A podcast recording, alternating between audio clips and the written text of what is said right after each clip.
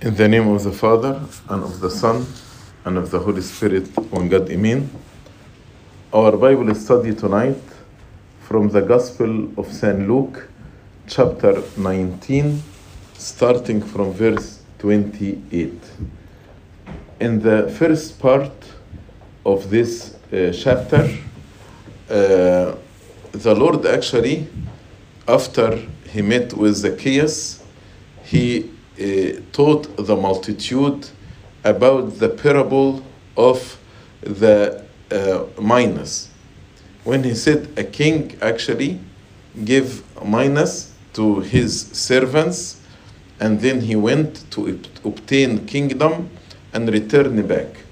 But some enemies sent delegation after the king and said, "We don't want this one to uh, reign over us."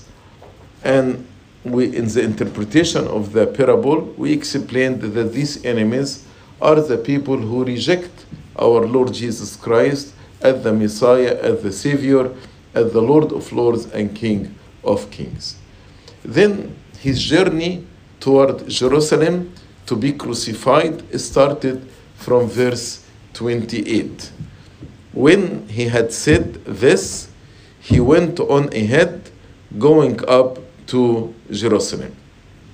So, when he had finished the preceding parable, the parable of the minas, and after carefully correcting his followers as to the true nature of his kingdom, his kingdom is not an earthly one, but a heavenly one.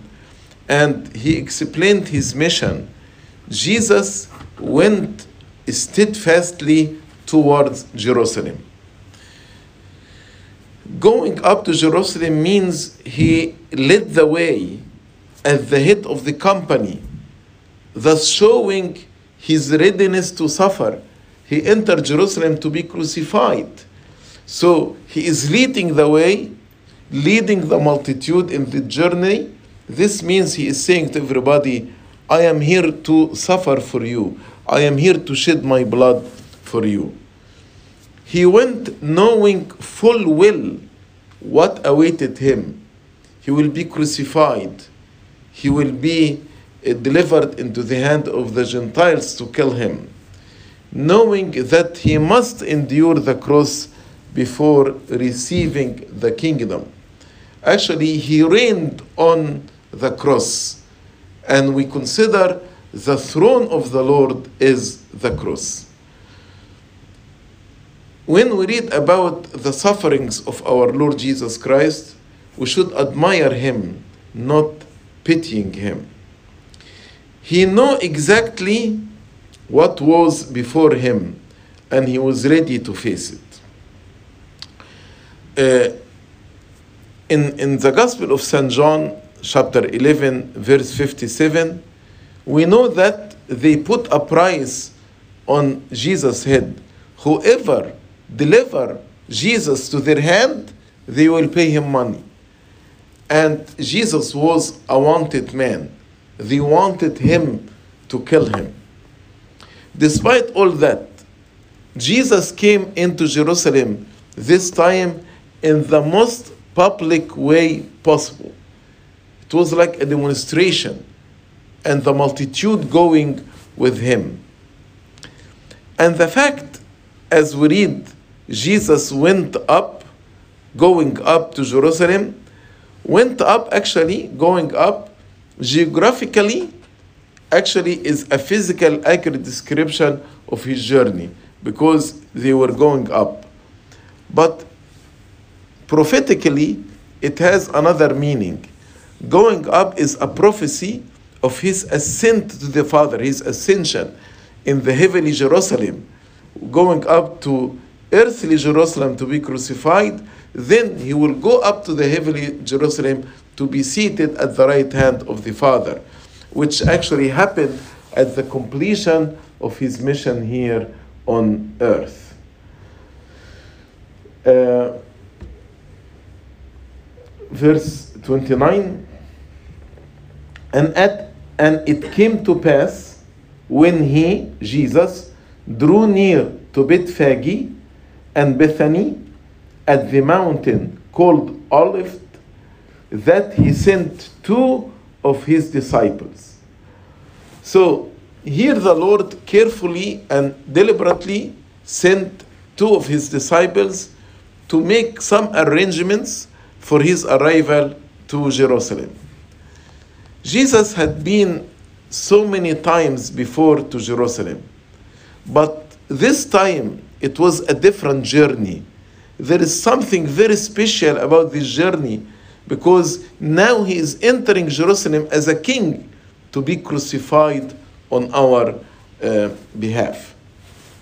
Bethphage, you know, Hebrew and uh, Arabic is, is close to each other. Beth means house, Phagi, figs. So Bethphage is the house of figs. This is a village with which with Bet- Bethany lay along the further side of Mount Olivet, eastern of Jerusalem, was also Bethphage was the village of the priests.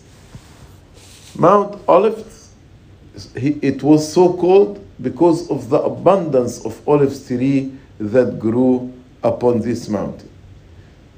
These two disciples that he sent, nobody from the four evangelists mentioned their names. So we don't know who are they. And the Lord told them in verse 30, saying, Go into the village opposite you, where as you enter, you will find a colt tied, on which no one has ever sat. Lose it and bring it here. So the Lord asked his disciples to bring a colt. All this to fulfill the prophecies about the Messiah in Isaiah and also in Zechariah. And these two prophets prophesied about the entry of the Messiah to Jerusalem riding on a colt. Also, Jacob, before his departure, Jacob, the father of the 12 tribes, he actually prophesied about that the tribe of Judah is the tribe of kings. So when the Lord entered Jerusalem, and the Lord is from the tribe of Judah, when he entered as a king, he also fulfilled Jacob's prophecy for the tribe of Judah. Because Jesus is the true Judahite king from kingship will never depart from the tribe of Judah. Uh, for a long time, the disciples and the multitude wished that the master claim a kingdom. But all this time, the Lord did not claim a kingdom. But at this moment, aware that his death is very close in few days, he chose actually to declare his kingdom. Yes, his kingdom is completely different from what they longed for. They were longing for earthly kingdom, but he came to be our heavenly kingdom. He came to his royal sacred city in the strange appearance prophesied by Zechariah. Why? Usually king enter riding on horses, but he rode on a donkey because he is the prince of peace. Nobody will go to a war riding donkey. So he entered Jerusalem riding on a donkey because he is the prince of peace. He entered not with chariot or horse, but meekly, riding on a colt, claiming also a dominion from sea to sea, from river to the end of earth, as we read in Zechariah chapter 9 and verse 10. And we read that this colt, no one has never sat on it. It is, when there is a description like this, it is only for sacred use, as we read in Numbers 19.2, Deuteronomy 21 3, 1 Samuel 6.7, Nobody used it before means then it can be used for sacred purposes. Then the Lord told them in verse 31 And if anyone ask you, Why are you losing it? Thus you shall say to him, Because the Lord has need of it. Uh, so our Lord here has foreknowledge of what gonna happen. So he knew this question. He knew that the owners will ask this question. Therefore, he prepared the disciples with an answer. And the answer is a very simple answer the Lord has need of it. But the commentators on the scripture try to dig deep into the meaning of this simple sentence. Some thought uh, that the owner was a follower of Jesus who had perhaps not yet declared himself openly as a follower of Jesus. Other thought it was a pre-arranged borrowing or rental of this animal for the use of Jesus. So the Lord agreed with this person, with the owners, that he will send two disciples to rent this donkey. And some interpreted to mean that he is our Lord, the word the Lord. He is our Lord, everyone's else Lord, the Lord of these creatures and of all things else, and the Lord wants it for his present service. Or maybe simply means the Lord has need of it. Nothing deeper than this. And most probably the owner or the owners of this cult were acquainted with the miracles that the Lord Jesus Christ performed, especially the raising Lazarus from the dead, because this was actually happened just before this procession to uh, Jerusalem. And uh, many, many people believed in Jesus after this miracle and consider, considered him as the Messiah. And verse 32 show us the simple obedience of the disciples. So those who were sent went their way and found it just as he had said to them. Uh, but as they were losing the colt, the owners of it said to them, Why are you losing the colt? And they said, literally, as the Lord told them, The Lord has need of him. So the two disciples that were sent by Christ were obedient. And as he directed them, they went and they did exactly as he ordered them. They start losing the colt in order to bring it uh, to the Lord Jesus Christ. But it seems that there were more than one owner to the colt, as we read in verse 33, it's plural. The owners of it said to them. So it's plural. And actually, uh, when you think about it, when the, there are more than one owner, taking away the colt will be more difficult because maybe one agree, the other will disagree. But Christ, who is God and has the hearts of all men in his hand, he could, as he did, to change the mind of these people and let all of them agree and let the disciples take the colt to the Lord Jesus Christ. And when the disciples were asked why they were losing the colt, they used exactly the words of the Lord, not their own words. The Lord has need of him.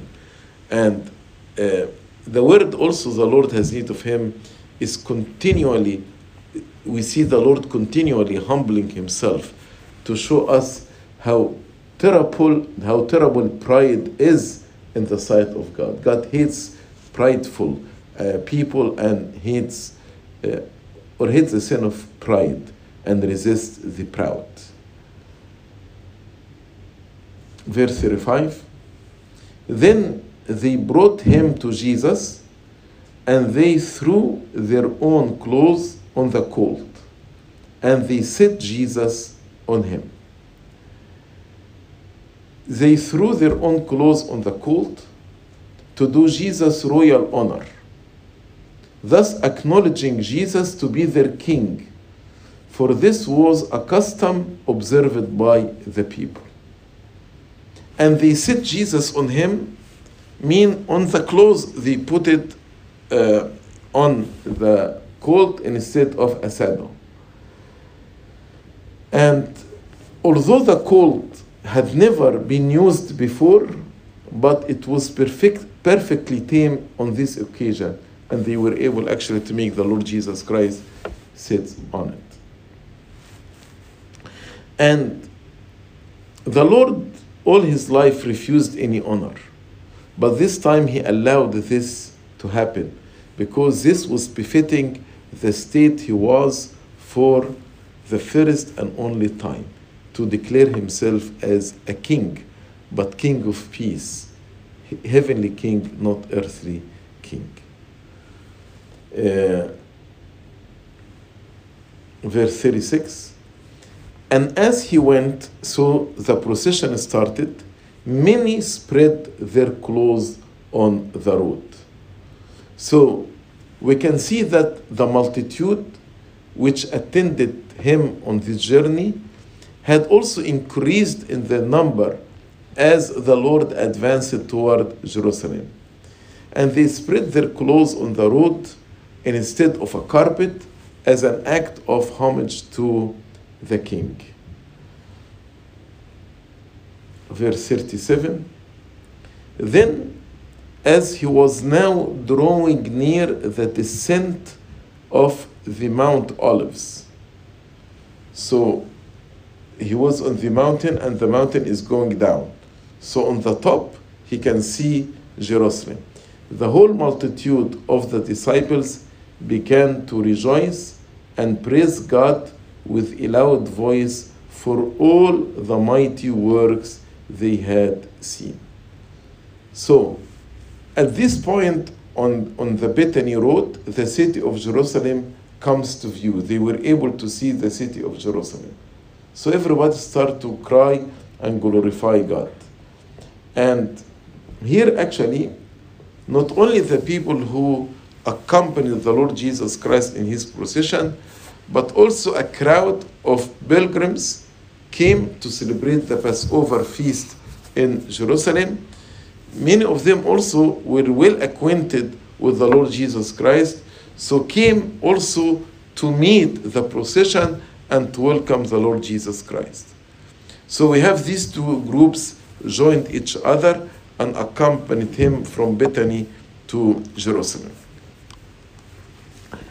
And they glorified God uh, with a loud voice for all the mighty works they had seen, saying, Blessed is the King who comes in the name of the Lord.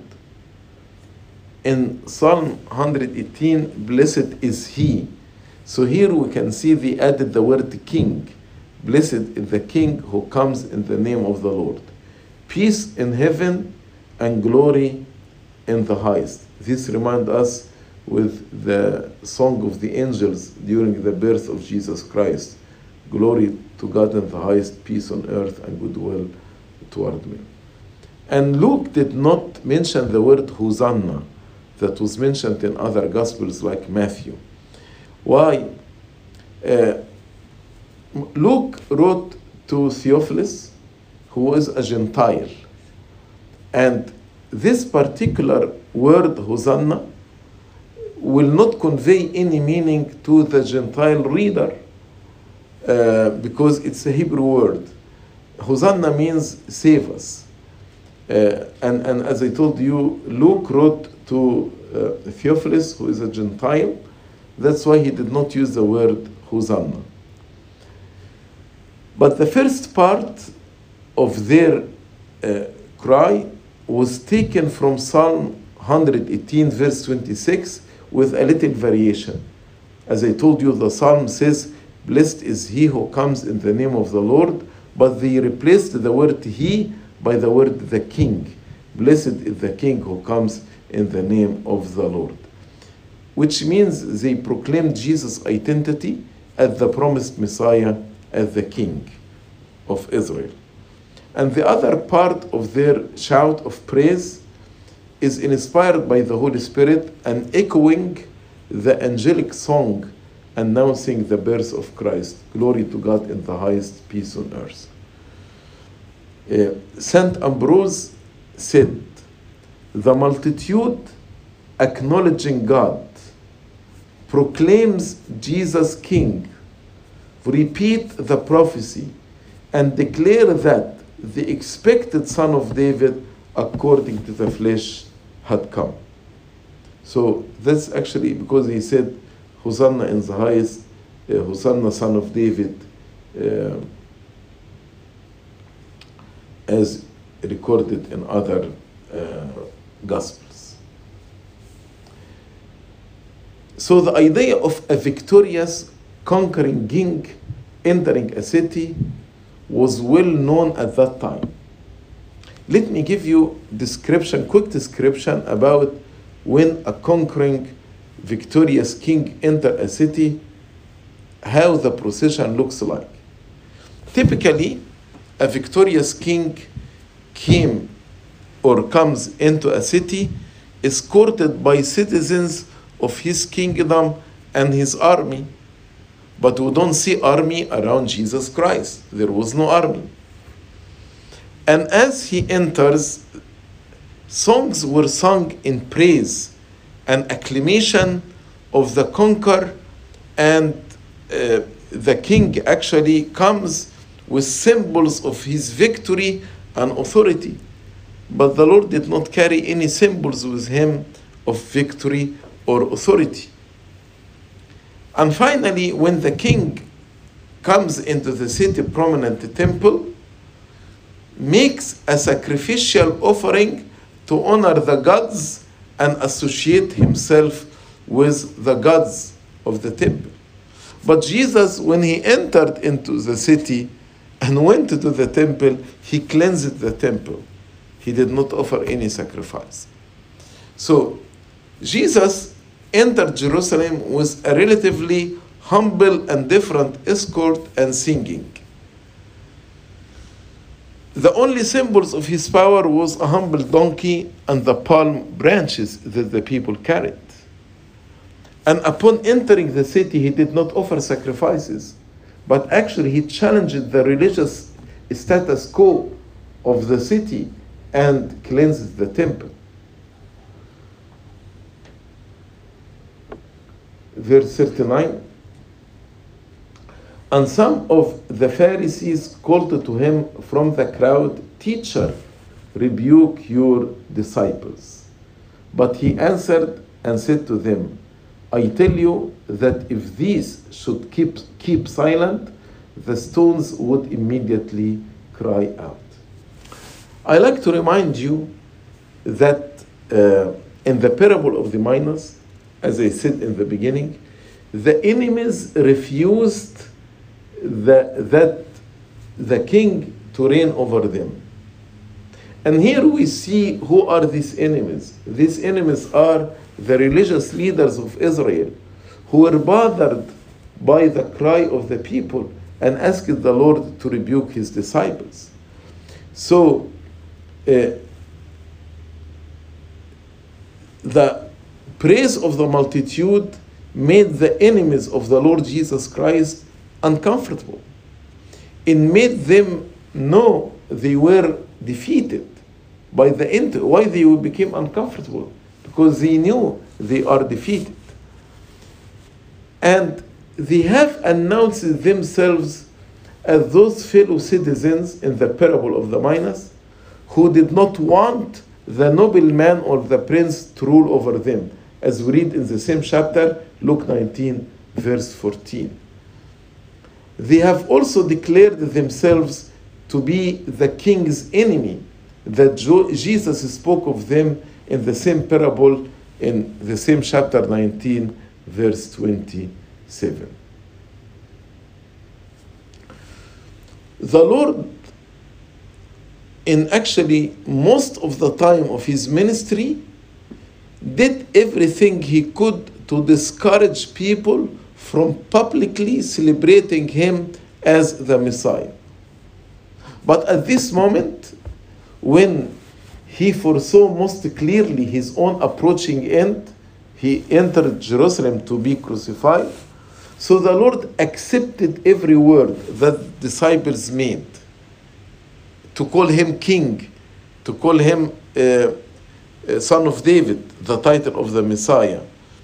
Uh, because now he is actually entering Jerusalem in the fullest sense of the word Messiah means. St. Cyril of Alexandria comments on the response of our Lord Jesus Christ when he told uh, the disciples, I tell you that if these should keep silent, the stones would immediately cry out.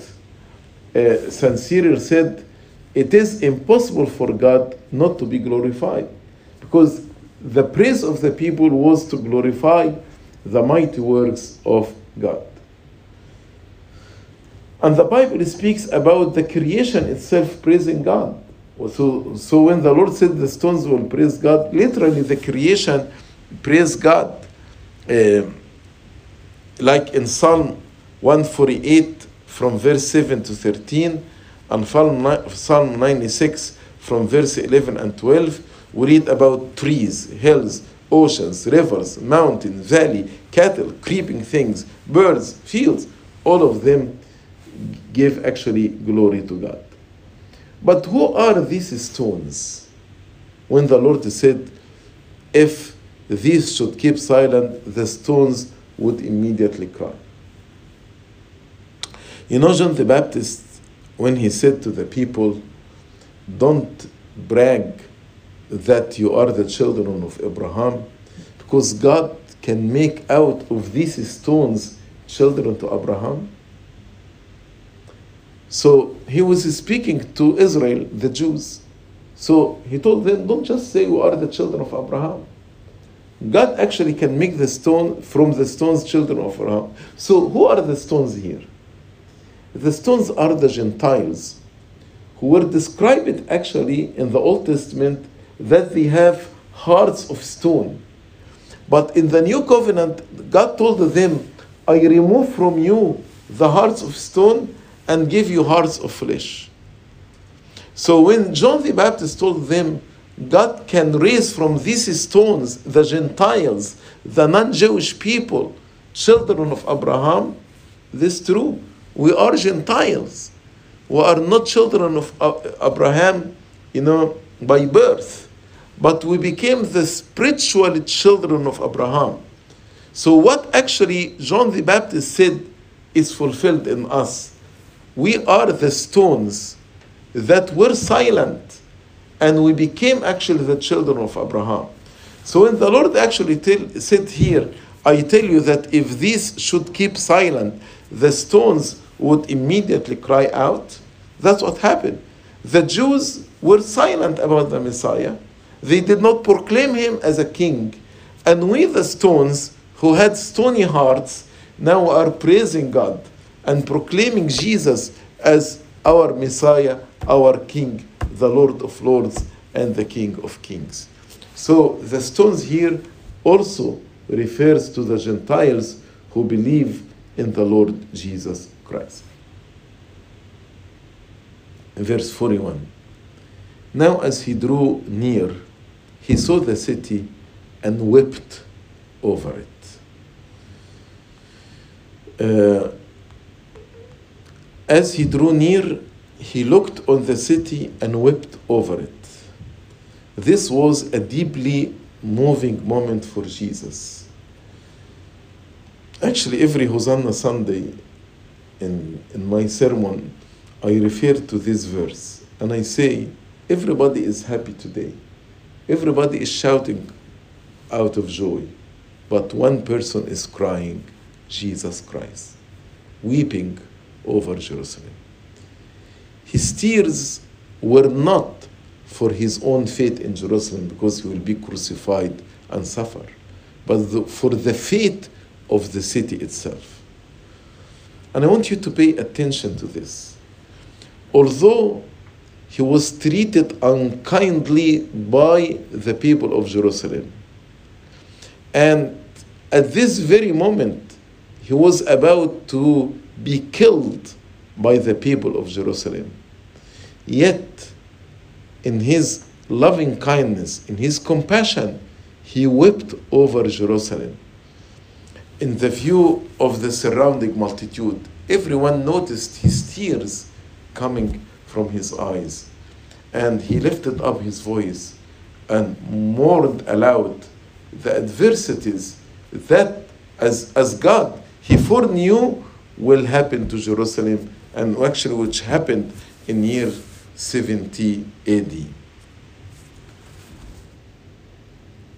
If Jerusalem had known Jesus and his work as Messiah, maybe they might have been spared the destruction to come. This was a turning point for the Jewish people. Their leaders had rejected Jesus, and most of the people followed their leaders, unfortunately, until now. And they rejected Jesus to be to claim him as the true Messiah who came to the world. And Jesus here showed the heart of God. How even when the judgment is pronounced, it is not done with joy. We know that God's judgment is perfectly just and righteous, but still his heart weeps at the bringing of the judgment. Although his judgment is just and fair, but still he cries and weep over the people. And he explained why he is crying in verse 42, saying, If you had known, even you, especially in this your day, the things that make for your peace. I came for your peace. I came for your salvation. But you did not you didn't know and you refused to believe in me. But now they have hidden from your eyes. So, especially in this your day, the day of her visitation, the last day they have, because this was the last time Jesus entered Jerusalem. He died after this, and then he rose from the dead, and uh, after this he appeared several times to certain people. So he told them, Now I enter to visit you. Um, my last visitation to you. I, I, I hoped that you know in this very day, that's your day. What is for your peace? And Jerusalem means, from the word Salim, means peace, city of peace. So the Lord, He's alluding to the name of Jerusalem. You are called the city of peace, but you do not know what is for your peace.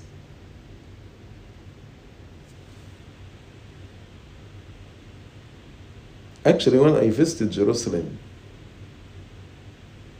I was not happy for all the conflict that happens there, even between different people of denomination, uh, different denominations of Christianity, even between different parties, political parties who are fighting in Jerusalem.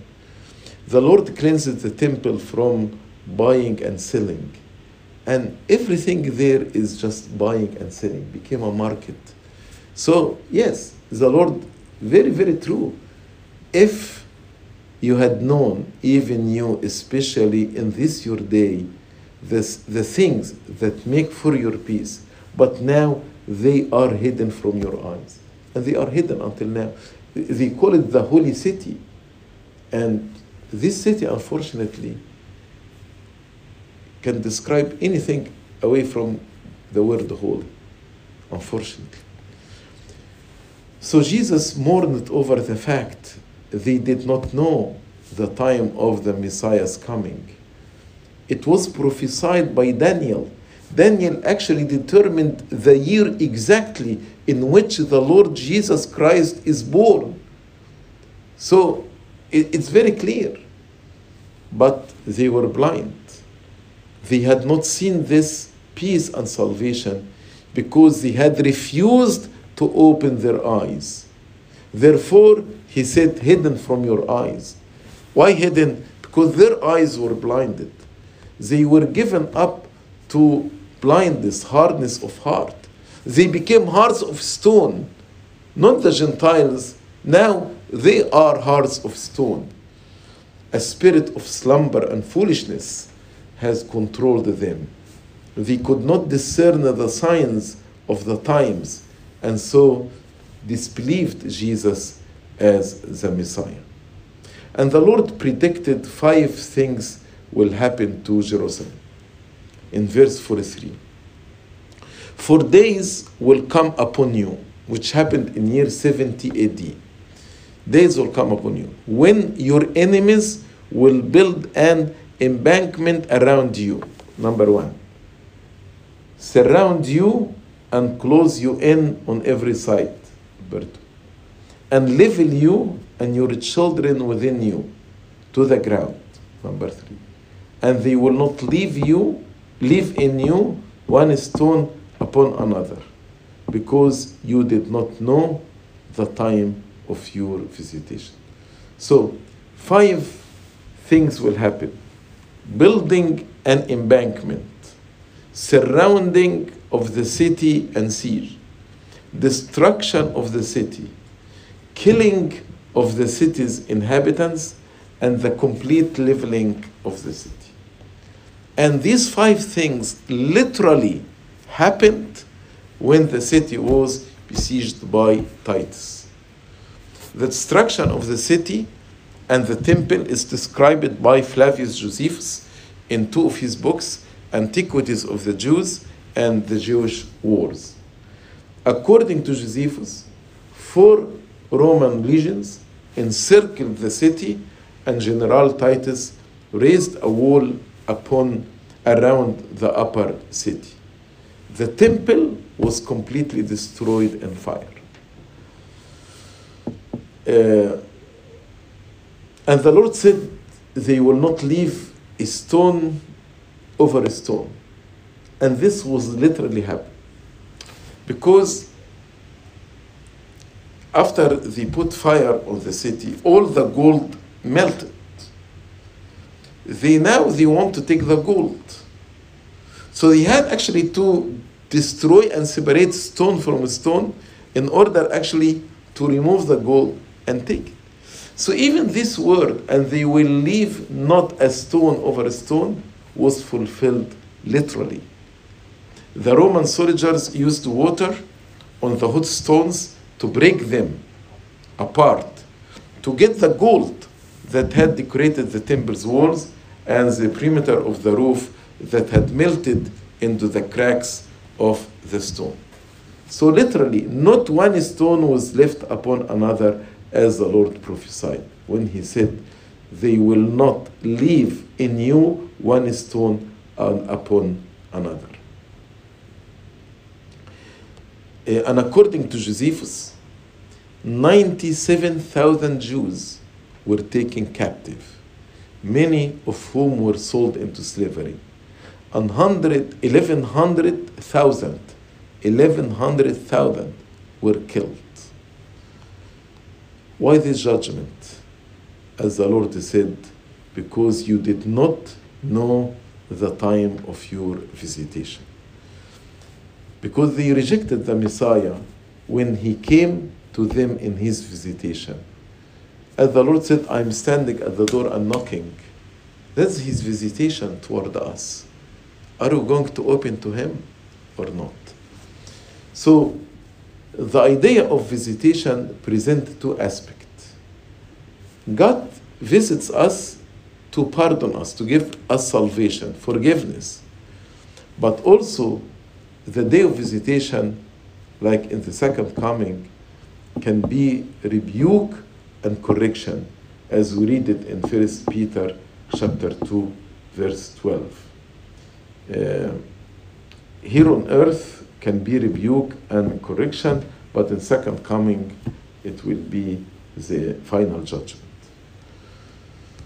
So, whether the Lord came to pardon us or the Lord visit us to rebuke and correct us, the act of visitation here is an act of care. Like father or parent, when he go and visit his son or daughter, maybe he goes to encourage, to support, or to rebuke and correct. But both are acts of love, acts of care, acts of mercy. Regardless of what they did to him, rejecting and crucifying him, he ordered his disciples before his ascension to begin their ministry and preach the gospel at Jerusalem. After all of this, he told them, You will be witnesses of me, where? In Jerusalem, Judea, Samaria, and to the end of the earth. So he told them, Start in Jerusalem. And they continued for some time only preaching to the Jews in Jerusalem. And if you study in the scripture, the time of the ministry of John the Baptist started in Jerusalem. Jesus Christ started in Jerusalem. His apostles started also in Jerusalem, in Judea. This actually was the visitations of Jerusalem. And it, it showed the mercy of God toward this city. But they did not know the day of their visitation. John the Baptist, Jesus, the apostles visited Jerusalem but they did not know the days of visitation. They did not take notice of it, they did not observe it. Therefore, it brought another kind of visitation upon them. It's a visitation of wrath and punishment when the whole city was destroyed at 70 AD. So when Jerusalem rejected his fellowship, it exposed itself to absolute destruction. Then the Lord actually did two things. Verse 45.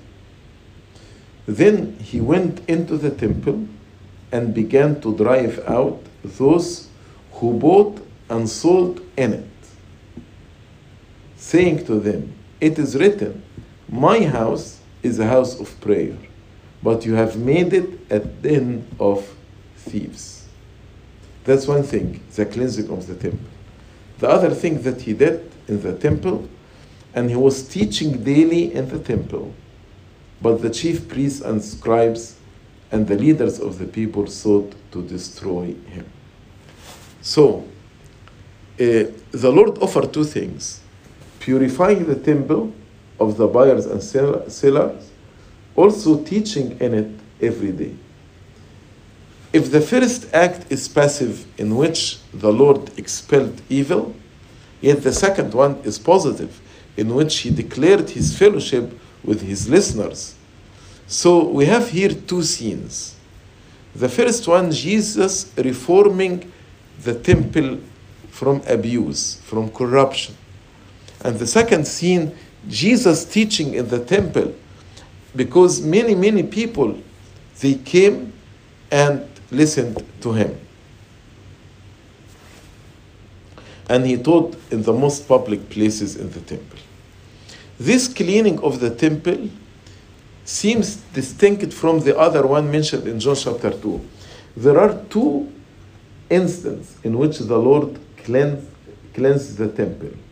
One was mentioned in John chapter 2. This was in the beginning of the Lord's ministry. The other one was toward the end of his ministry, the one mentioned in Luke chapter 19. So we need, need actually to differentiate between both of them. The first one that happened in the beginning of his ministry to prepare the people for the beginning of his teaching ministry and to proclaim the kingdom. But the second one, actually in preparation for his final week of proclaiming the gospel of salvation. But the purpose of the two events is the same to drive out the merchants who, in cooperation with the priests, cheated visitors to Jerusalem by forcing them to purchase approved sacrificial animals and currencies at high places, at high prices. Meaning, if somebody brought an animal to be sacrificed from outside, the priest say, no, no, no, it is not good to be sacrificed. So in a way, they are forcing them to buy from the, the, the sellers in the temple at high price to make profit out of it. And also, they made a currency especially to the temple. They said this currency that has Caesar uh, picture or image is, is defiled and we cannot use it in the temple.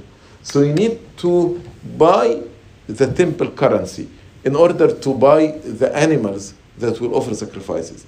And in order actually to buy the, the currency, to exchange the currency, they exchange it at very high price. So now they are making double profit. One from the currency exchange and the other one from buying and selling the animals, the sacrificial uh, animals to them. And this actually, uh, like they were robbing the people, stealing the people. That's why the Lord said, den of thieves. Yes, it was den of thieves. So, his anger was toward both those who bought and sold in it. Maybe we say that those who are selling will understand, but why those who are buying? Because encouraging bad behavior like a supporting bad behavior. So they were encouraging this. And when we say he cleanses the temple, we don't speaking about the sanctuary, the holy and the holy of the holies. No. But we are speaking about the outer courtyard, most probably the courts for the Gentiles. Because the Gentiles came to the outer courtyard, there actually they prayed and uh, bought their sacrifices. So this place was made for prayer to the Gentiles. But now it was turned into a marketplace and a dishonest place, den of thieves. So it was the only area of the temple where Gentiles were allowed to come to pray, to give sacrifices that priests would take to the altar from them and uh, to actually the priest also teach the Gentiles about the one true God. Non covenant mean the Gentiles, mean non Israelites, were forbidden to enter other areas of the temple or to approach the altar. And the Lord told them, My house is a house of prayer. My house is built and devoted for that service, to pray. And this was taken from Isaiah 56, verse 7. And until now, sometimes we perceive the church as a house of merchandise or a marketplace or social gathering. We should remember that this place is a house of prayer. We come here mainly, mainly to pray. Or maybe I can say only to pray. That is the, the, the purpose of the church. So it is a reminder of Israel mention to uh, Israel mission, sorry, to other nations of the earth to bring Gentiles to salvation. And instead of teaching Gentiles about the Messiah, they are abusing the court set aside to teach the Gentiles about the Messiah, and now they are buying and selling in this court. That's why the Lord told them, You made it den of thieves. And this was taken from Jeremiah chapter 7, verse 11, which is a warning of judgment for violating God's house and the, uh, which is Jerusalem temple. It is judgment that will be fulfilled in destruction of the temple 70 AD. So, because they made the house of God house of uh, den of thieves, that's why it was destroyed 70 AD and until now is not built or rebuilt again. Why did the Lord say den of thieves about the temple? Because the thief does not care. He rather robs and kills. In the same way, Jewish leaders changed their mission.